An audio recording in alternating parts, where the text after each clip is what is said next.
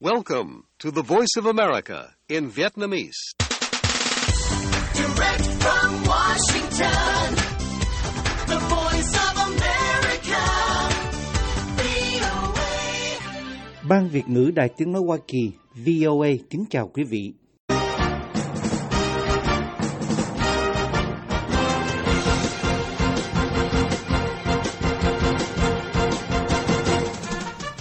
Trong chương trình thời sự quốc tế của đài vê o a sáng thứ Sáu ngày ba tháng mười một năm hai nghìn không trăm hai mươi ba giờ Việt Nam, mời quý vị theo dõi các tin tức thời sự đáng chú ý bao gồm Hamas nói Israel tấn công vào một quận của Gaza City, giết chết hơn một trăm chín mươi lăm người. Ngoại trưởng Hoa Kỳ Antony Blinken lại đến Israel và Trung Đông. And ensuring that Palestinians are not forcibly displaced outside of Gaza.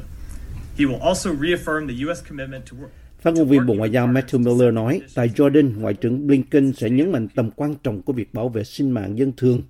và nhắc lại cam kết của Mỹ nhằm đảm bảo người Palestine không bị buộc phải di dời khỏi Gaza. Điện Kremlin nói, tướng Zaluzhny của Ukraine nói cuộc chiến bế tắc là sai, Nga sẽ thắng ở Ukraine.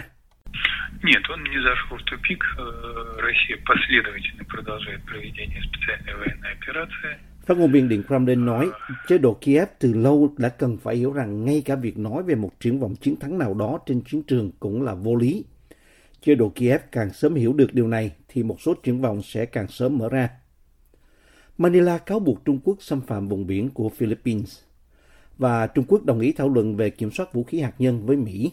Mời quý vị theo dõi thông tin chi tiết. Hôm thứ Năm, nhiều người nước ngoài chuẩn bị rời giải Gaza trong lúc chính quyền do Hamas điều hành cho biết ít nhất một trăm chín mươi lăm người Palestine thiệt mạng trong các cuộc tấn công của Israel vào một quận đông đúc ở ngoại ô thành phố Gaza mà phía Israel nói đã hạ sát các chỉ huy của Hamas. Ít nhất ba trăm hai mươi công dân nước ngoài trong danh sách ban đầu gồm năm trăm người và hàng chục người Gaza bị thương nặng đã rời Gaza sang Ai Cập hôm một tháng mười một, theo thỏa thuận giữa Israel, Ai Cập và Hamas. Những người mang hộ chiếu Australia, Áo, Bulgaria, Cộng hòa Séc, Phần Lan, Indonesia, Ý, Nhật Bản, Jordan, Anh và Hoa Kỳ được sơ tán. Các quan chức Gaza cho biết cửa khẩu biên giới Rafah sẽ mở cửa trở lại vào ngày hai tháng mười một để nhiều người nước ngoài có thể xuất cảnh. Một nguồn tin ngoại giao cho biết khoảng bảy nghìn năm trăm người mang hộ chiếu nước ngoài sẽ rời Gaza trong khoảng hai tuần nữa. Bộ Y tế Gaza cho biết ít nhất tám nghìn bảy trăm chín mươi sáu người Palestine ở dải đất hẹp ven biển này, trong đó có ba nghìn sáu trăm bốn mươi tám trẻ em, đã thiệt mạng trong các cuộc tấn công của Israel kể từ ngày bảy tháng mười. Israel cho biết, các cuộc tấn công của họ hôm ba mươi mốt tháng mười và một tháng mười một đã giết chết hai thủ lĩnh quân sự của Hamas ở Jabalia, một khu vực trại tị nạn ở Gaza, được thành lập từ năm một nghìn chín trăm bốn mươi tám. Israel nói Hamas có các trung tâm chỉ huy và cơ sở hạ tầng khủng bố khác bên dưới, xung quanh và bên trong các tòa nhà dân sự, cố tình gây nguy hiểm cho dân thường Gaza. Cao ủy nhân quyền Liên Hợp Quốc trong một bài đăng trên mạng xã hội X bày tỏ lo ngại sâu sắc rằng các cuộc tấn công không cân xứng của Israel có thể cấu thành tội ác chiến tranh. Văn phòng truyền thông do Hamas điều hành ở Gaza hôm hai tháng mười một nói ít nhất một trăm chín mươi lăm người Palestine đã thiệt mạng trong hai cuộc tấn công của Israel vào Jabalia, với một trăm hai mươi người mất tích, ít nhất bảy trăm bảy mươi bảy người bị thương. Hôm thứ Năm, quân đội Israel cho biết thêm một binh sĩ nữa đã thiệt mạng trong các cuộc giao tranh ở Gaza, nâng tổng số binh sĩ Israel thiệt mạng lên mười bảy người kể từ khi Israel mở rộng cuộc chiến trên bộ từ ngày hai mươi bảy tháng mười. Quân đội Israel cho biết trong một tuyên bố họ đã đụng độ với một số nhóm khủng bố ở phía bắc dải Gaza và hàng chục kẻ khủng bố đã bị tiêu diệt. Trong lúc quốc tế tiếp tục kêu gọi tạm dừng chiến sự vì lý do nhân đạo, điều kiện ở dải Gaza ngày càng trở nên tuyệt vọng dưới chiến dịch tấn công và phong tỏa chặt chẽ của Israel. Thực phẩm, nhiên liệu, nước uống và thuốc men đều thiếu thốn trầm trọng. Các bệnh viện, trong đó có bệnh viện ung thư duy nhất ở Gaza, đang gặp khó khăn do hết nhiên liệu buộc phải đóng cửa. Israel không cho phép các đoàn xe chở nhiên liệu vào với lý do Hamas sẽ sử dụng chúng cho các mục đích quân sự. Ông Absar al-Qudra, người phát ngôn của Bộ Y tế Gaza cho biết máy phát điện chính tại bệnh viện Indonesia không còn hoạt động do thiếu nhiên liệu. Bệnh viện đang chuyển sang sử dụng máy phát điện dự phòng nhưng sẽ không thể cấp điện cho máy lạnh nhà xác và máy tạo oxy nữa. Ông nói nếu chúng tôi không nhận được nhiên liệu trong vài ngày tới, chắc chắn chúng tôi sẽ gặp phải thảm họa. Cũng trong ngày thứ Năm, Ngoại trưởng Hoa Kỳ Antony Blinken dự kiến khởi hành chuyến đi thứ hai tới Israel trong vòng chưa đầy một tháng. Người phát ngôn của ông cho biết ông có kế hoạch gặp các quan chức Israel, bao gồm cả Thủ tướng Benjamin Netanyahu vào ngày ba tháng mười một để bày tỏ tình đoàn kết, nhưng cũng để khẳng định lại sự cần thiết phải giảm thiểu thương vong của thường dân Palestine. Ông Blinken cũng sẽ dừng chân ở Jordan, một trong số ít quốc gia Ả Rập bình thường hóa quan hệ với Israel. Hôm một tháng mười một, Jordan đã rút đại sứ của mình khỏi Tel Aviv cho đến khi Israel chấm dứt cuộc tấn công Gaza. Israel cho biết họ lấy làm tiếc về quyết định của Jordan. And ensuring that Palestinians are not forcibly displaced outside of Gaza. He will also reaffirm the U S commitment to work. Phát ngôn viên của Bộ Ngoại giao Matthew Miller nói, tại Jordan, Ngoại trưởng Blinken sẽ nhấn mạnh tầm quan trọng của việc bảo vệ sinh mạng dân thường và nhắc lại cam kết của Mỹ nhằm đảm bảo người Palestine không bị buộc phải di dời khỏi Gaza,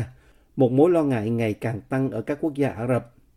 Ông Blinken cũng sẽ theo đuổi các cuộc đàm phán do Ai Cập và Qatar điều giải về việc thả tất cả con tin mà Hamas đang bắt giữ. Cũng trong ngày hai tháng mười một, Hạ viện Hoa Kỳ có thể thông qua dự luật cung cấp viện trợ mười bốn phẩy ba tỷ đô la cho Israel với sự ủng hộ của đảng Cộng hòa. Nhưng dự luật này khó có thể được thông qua vì nó vấp phải sự phản đối gay gắt tại Thượng viện do đảng Dân Chủ kiểm soát và Nhà Trắng dọa sẽ phủ quyết. Tổng thống Joe Biden muốn một dự luật trị giá một trăm lẻ sáu tỷ đô la sẽ tài trợ cho Ukraine, an ninh biên giới và viện trợ nhân đạo cũng như tiền cho Israel.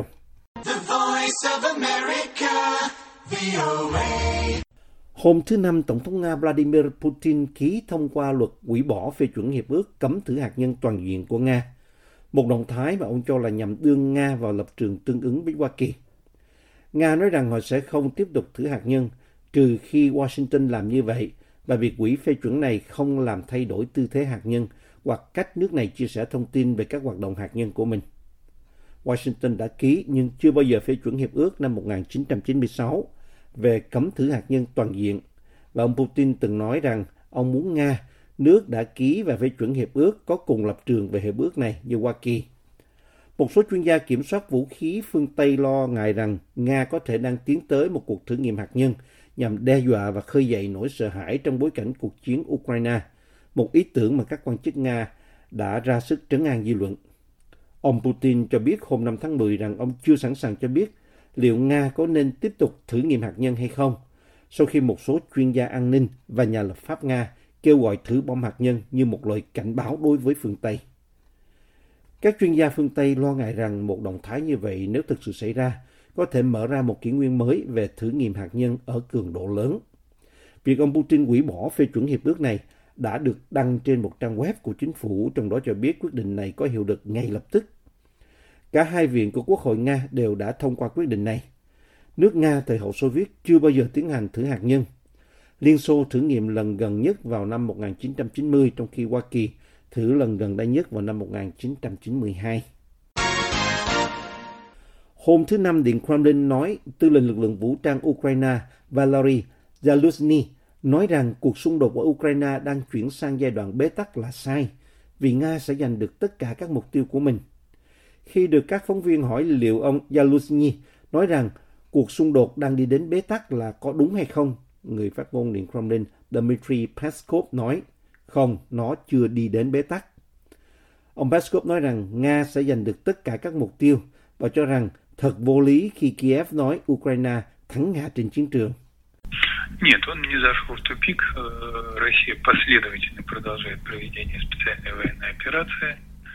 Ông nói chế độ Kiev từ lâu đã cần phải hiểu rằng ngay cả việc nói về một triển vọng chiến thắng nào đó trên chiến trường cũng là vô lý.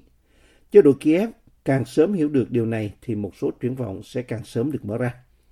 Ông Peskov đáp lại phát biểu của ông Zaluzhny trên tờ The Economist rằng cuộc chiến đang hướng tới một giai đoạn mới khi hai bên án binh và áp dụng chiến thuật tiêu hao, một giai đoạn cho phép Moscow tái lập sức mạnh quân sự của họ. Bộ Ngoại giao Philippines hôm thứ Năm cáo buộc Trung Quốc xâm phạm vùng biển của nước này sau sự cố liên quan đến tàu quân sự của hai nước tại bãi cạn tranh chấp ở Biển Đông hồi đầu tuần. Bộ Ngoại giao Philippines nói tuyên bố của quân đội Trung Quốc cho rằng một tàu quân sự Philippines đi vào trái phép vùng biển gần bãi cạn Scarborough là không có cơ sở pháp lý và chỉ nhằm mục đích làm gia tăng căng thẳng trên tuyến đường thủy đang tranh chấp. Bộ Ngoại giao Philippines nói trong một tuyên bố, chính Trung Quốc đang xâm nhập vào vùng biển Philippines. Cả Philippines và Trung Quốc đều tuyên bố chủ quyền đối với bãi cạn Scarborough, nhưng chủ quyền chưa bao giờ được xác lập và bãi cạn này trên thực tế vẫn nằm dưới sự kiểm soát của Bắc Kinh kể từ khi Trung Quốc chiếm giữ bãi cạn này của Manila vào năm hai không một hai. Bộ Ngoại giao Philippines cho biết bãi cạn mà họ gọi là Bajo de Masinloc nằm trong vùng đặc quyền kinh tế của Philippines và nước này có quyền chủ quyền cũng như quyền tài phán đối với bãi cạn đó. Bộ Ngoại giao Philippines cho biết Philippines liên tục yêu cầu các tàu Trung Quốc ở bãi Bajo de Masinloc rời khỏi khu vực này ngay lập tức. Bãi cạn này nằm cách Philippines hai trăm ki lô mét là một phần trong đơn kiện của Manila ra trọng tài quốc tế. Phán quyết năm hai không một sáu của tòa án này nói rằng tuyên bố chủ quyền của Bắc Kinh đối với chín mươi phần trăm khu vực Biển Đông là không có cơ sở theo luật pháp quốc tế, nhưng Trung Quốc không công nhận phán quyết này. Podcast Thời sự quốc tế của Đài Tiếng Nói Hoa Kỳ vê o a cập nhật tin tức thời sự quốc tế mới nhất mỗi ngày, các chuyên mục đặc biệt về Việt Nam và thế giới, các bài phỏng vấn, tường trình, bình luận và phóng sự của phóng viên và cộng tác viên Đài vê o a về các vấn đề liên quan đến Việt Nam và quốc tế. Mời quý thính giả đăng ký podcast Thời sự quốc tế vê o a trên các ứng dụng Spotify, Google Podcast, Apple Podcast hay trên bất cứ ứng dụng phổ biến nào để nghe podcast Thời sự quốc tế vê o a mới mỗi ngày.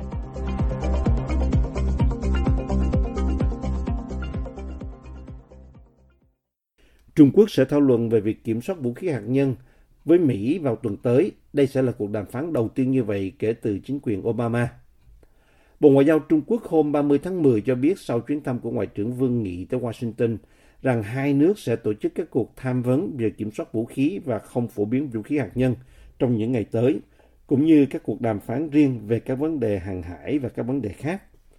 Tờ Wall Street Journal cho biết các cuộc đàm phán về vũ khí này sẽ do bà Mallory Stewart, một quan chức cấp cao của Bộ Ngoại giao, và ông Sun Xiaobo, người đứng đầu bộ phận kiểm soát vũ khí của Bộ Ngoại giao Trung Quốc chủ trì vào ngày sáu tháng mười một.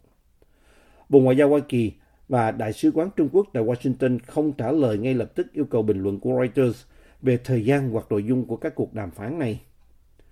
Cố vấn an ninh quốc gia Hoa Kỳ Jake Sullivan cho biết vào năm hai không hai mốt nói rằng Chủ tịch Trung Quốc và Tổng thống Hoa Kỳ đã đồng ý sẽ xem xét khả năng tiến hành thảo luận về sự ổn định chiến lược, ám chỉ những lo ngại của Washington về việc Bắc Kinh xây dựng vũ khí hạt nhân. Tuy nhiên, Nhà Trắng vào thời điểm đó tuyên bố rằng các cuộc thảo luận sẽ không giống các cuộc đàm phán cắt giảm vũ khí chính thức như Mỹ với Nga đã làm trước đó. Kể từ đó, các quan chức Mỹ bày tỏ sự thất vọng khi Trung Quốc tỏ ra ít quan tâm đến việc thảo luận các bước nhằm giảm thiểu rủi ro vũ khí hạt nhân. Lầu Năm Góc cho biết vào tháng mười rằng Trung Quốc có hơn năm trăm đầu đạn hạt nhân trong kho vũ khí của mình và có thể sẽ có hơn một nghìn đầu đạn vào năm hai không ba không. Nhưng Bắc Kinh từ lâu đã lập luận rằng Mỹ đã có kho vũ khí hạt nhân lớn hơn nhiều. Các cuộc đàm phán vũ khí sẽ diễn ra trước cuộc gặp có thể xảy ra giữa Tổng thống Mỹ Joe Biden và Chủ tịch Trung Quốc Tập Cận Bình tại San Francisco trong tháng này. Mặc dù một quan chức cấp cao của chính quyền Biden cho biết hôm ba mươi mốt tháng mười rằng các chi tiết quan trọng vẫn chưa được quyết định. Ông Daryl Kimball, giám đốc điều hành của Hiệp hội Kiểm soát Vũ khí có trụ sở tại Washington, cho biết các cuộc đàm phán vũ khí được trông chờ từ rất lâu có thể sẽ tập trung vào việc thúc đẩy tính minh bạch hơn về học thuyết hạt nhân của mỗi nước và các kênh liên lạc xử lý khủng hoảng hiệu quả hơn. Ông Kimball nói, "Tuy nhiên, tôi không nghĩ chúng ta nên mong đợi những đột phá trong thời gian tới. Điều đó sẽ mất thời gian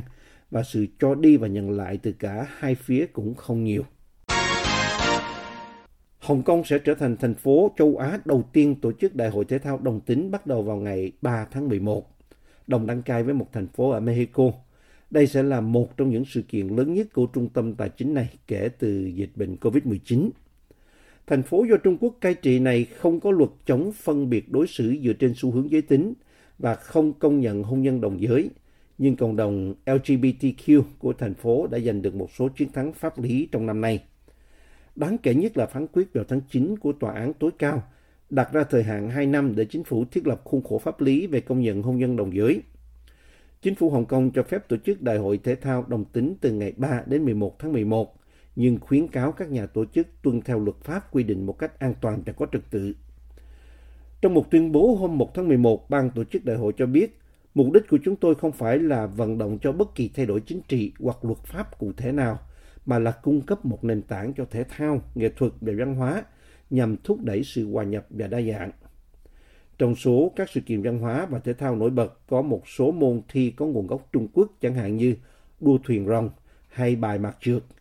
và một cuộc thi chạy việt dã sẽ được tổ chức trên đảo núi non Lantau. Gay Games Hồng Kông, đơn vị tổ chức cho biết, hàng ngàn vận động viên từ bốn mươi quốc gia bao gồm Anh, Trung Quốc và Hàn Quốc, Mỹ dự kiến sẽ tham gia. Tuy nhiên, những lo ngại về luật an ninh quốc gia mà Bắc Kinh gần đây đã áp đặt lên Hồng Kông sẽ khiến phái đoàn Đài Loan phải tránh xa. Ông Yang Jinjun thuộc Hiệp hội Phong trào và Thể thao Đồng tính Đài Loan cho biết, lý do chính lần này là sự an toàn của các vận động viên Đài Loan không được đảm bảo. Ông nói thêm rằng, việc không cử các vận động viên tham gia là một quyết định đáng tiếc. Thay vào đó, các vận động viên Đài Loan sẽ tới thành phố Guadalajara, miền Tây Mexico, nơi đồng tổ chức đại hội cùng lúc với Hồng Kông.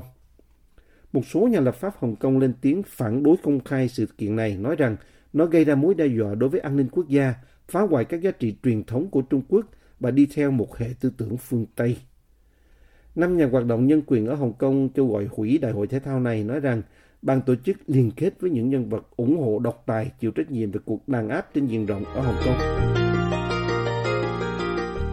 Chương trình Thời sự quốc tế của đài vê o a xin được kết thúc ở đây. Hẹn gặp lại quý thính giả trong bản tin Thời sự quốc tế ngày mai.